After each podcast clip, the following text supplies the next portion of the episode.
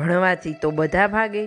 પણ આજે વાત કરશું એવા મુસાફરની કે જે અભ્યાસ અર્થે ચીનથી ભારત આવે છે. યુએન સંઘ. નામ તો સાંભળ્યું જ હશે. જો નામથી યાદ ના આવે, તો ઇતિહાસની બુકોમાં પણ વાંચેલું હશે કે એક ચાઇનીઝ વ્યક્તિ જે ભારતમાં પગપાળા યાત્રા કરીને આવે છે. આજના એપિસોડમાં જાણીશું તેમની ભારત યાત્રા વિશે. તમે સાંભળી રહ્યા છો પોડકાસ્ટ ચેનલ માય સ્ટાર. નાનપણથી જ બુદ્ધ ધર્મ પ્રત્યે યુએન સંઘને ખૂબ આકર્ષણ રહ્યું છે. તેર વર્ષની ઉંમરમાં એમણે દીક્ષા મેળવી લીધી. બુદ્ધિઝમ વાંચતા ત્યારે સંસ્કૃતમાંથી ચાઇનીઝ ભાષાના અનુવાદમાં ઘણું ભૂલ ભરેલું લાગતું. ધર્મગ્રંથોના વાંચનમાં પોતે એટલા ડૂબી ગયા કે એકવાર સપનું આવ્યું.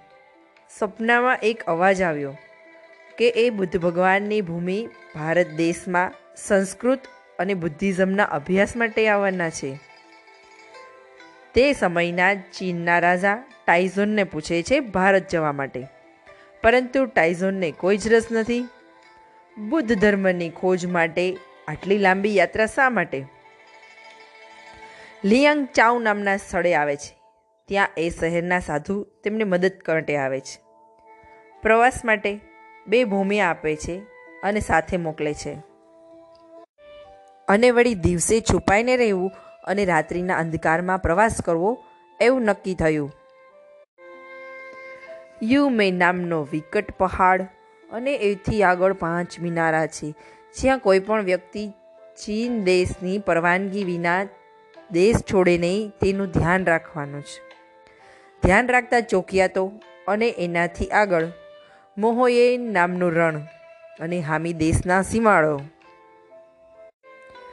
પૂરા એક મહિના સુધી વિચાર કરે છે, ભારત દેશ આખેર પહોંચવું કઈ રીતે?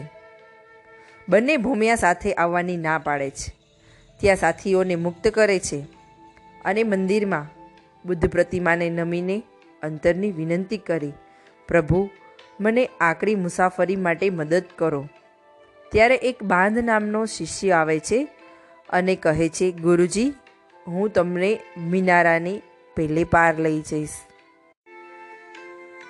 બાંધ ઘોડા પર સવાર થઈ પોતાની સાથે એક ડોસાને લાવે છે. એ ડોસો કે જેમણે હામી દેશની પાંચ વાર યાત્રા કરી છે. એ કહે છે કે ભાઈ આથમણા મુલકના પંથ બહુ ભારે છે. રેતીના વંટોળ, માર્ગ રોકી પાડે, કાળ ઝાડ લૂમાં શેકાઈ જાય. આવા જોખમ જ્યાં ઝઝુમતા હોય, ત્યાં જાનના જુગાડ ખેલવા ન જવાય. યુએન સંઘ મનથી ખૂબ અડગ. હું બુદ્ધ ભૂમિમાં પગ ન મૂકું, ત્યાં સુધી ચીન પાછો નહીં જ ફરું.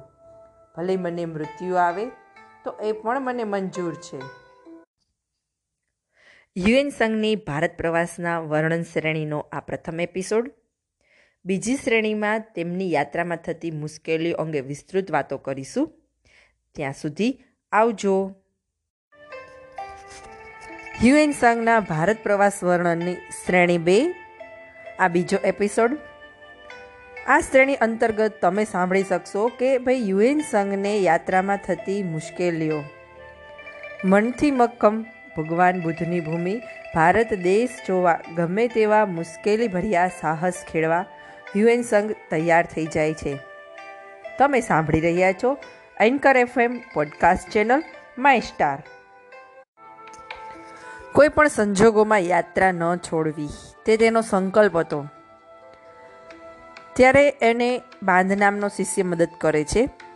એને એક ઘોડો મળે છે, જેનું નામ જોરાવર છે, જે ઘણીવાર હામી દેશની મુસાફરી કરી ચૂક્યો છે. યુએન સંઘ, ઘોડો જોરાવર અને શિષ્ય બાંધ ત્રણેય જણા સાથે મુસાફરીએ નીકળે છે. આખી રાત ચાલીને મુસાફરી કરે છે. નદી કાંઠે પહોંચે છે. બંને જણ થાકીને લોથપોથ થઈ જાય છે. અચાનક બાંધ અટકીને કહે છે, મારાથી આગળ નહીં ચલાય. યુએનસંગ ખૂબ નિરાશ થાય છે, પણ બાંધ તેને સમજાવે છે કે, ભાઈ, આટલી કઠિન યાત્રા શા માટે? આપણે અહીંથી પાછા ફરી જઈએ. પરંતુ યુએનસંગ કહે છે, કાયાના ભલે કટકા થઈ જતા, પણ પાછો નહીં જ ફરું. ઘોડાને હંકારતો એ પંથ કાપે છે. થાકીને લોથ પોથ.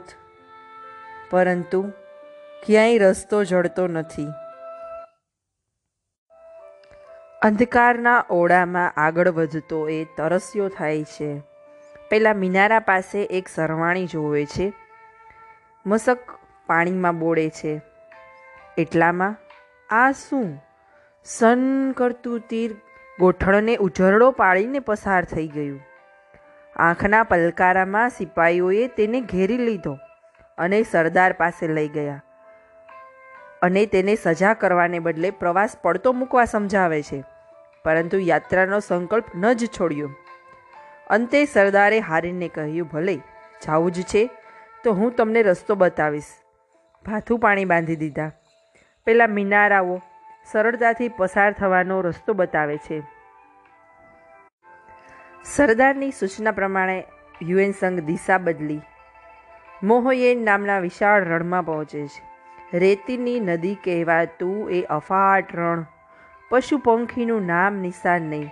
પાણી કે તરણું દૂર દૂર ક્યાંય દેખાય નહીં. પણ આ શું?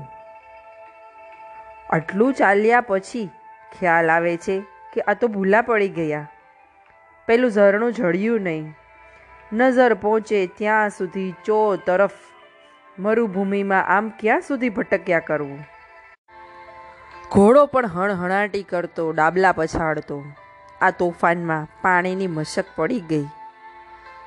યુએન સંઘ એને ઉપાડી લેવા માટે કૂદે છે, પણ તરસી ધરતી બધું પાણી શોષી ગઈ. તે બે બાકડો બની ગયો. ઘડીભર પાછા ફરવાનો વિચાર આવ્યો. પરંતુ મનોમન પેલી પ્રતિજ્ઞા સાંભળી કે ભલે મોત આવે તો પણ વાલું છે, પણ પાછો તો નહીં જ ફરું. પાંચ દિવસ સુધી પાણીનું ટીપું પણ મળતું નથી. પાણી વગર એ તડફડે છે. મનોમન પ્રાર્થના કરે છે, હે પ્રભુ, હું તારી પાસે ધન દોલત નથી માંગતો. કીર્તિના કળશ પણ મારે નથી જોઈતા. પણ બુદ્ધત્વની પરમ ખોજમાં નીકળ્યો છું. જીવ માત્રના દુઃખોના હરનારા ભગવાન બુદ્ધની ભૂમિ ભારત દેશ નહીં પહોંચું, તો મારું આ જીવન અધૂરું રહેશે. છેવટે શક્તિ વિહોણી તેની કાયા દઝાડતી રેતી ઉપર ઢગલો થઈ જાય છે. રાત પડવા આવે છે. શીતળ સમીર લહેરખી ફરકે છે. જરાક નીંદરમાં એ જંપી જાય છે. એમાં તેણે સપનું જોયું. કોઈ શક્તિ એને કહી જાય છે કે, ભાઈ, ઊભો થા. મંઝિલ હવે દૂર નથી. એક વધુ પ્રયાસથી તેના પગમાં નવી શક્તિનો સંચાર થાય છે. અચાનક દિશા બદલે છે અને થોડા જ વારમાં એક હરિયાળા રણદ્વીપ પર આવી પહોંચે છે અને ઘોડાને છૂટ્ટો મૂકે છે ચરવા માટે. અને આનંદનો કોઈ પાર રહેતો નથી. એક તળાવડીમાં સ્ફટિકશા નીતરિયા નીર સૂર્યકિરણો સાથે જાણે ગેલ કરતા હતા. તેણે પેટ ભરીને પાણી પીધું. ઘોડાનો થાક ઉતાર્યો અને ફરી યાત્રા ચાલુ કરી.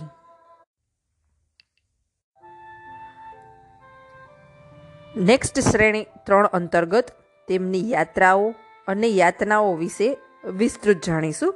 ત્યાં સુધી આવજો.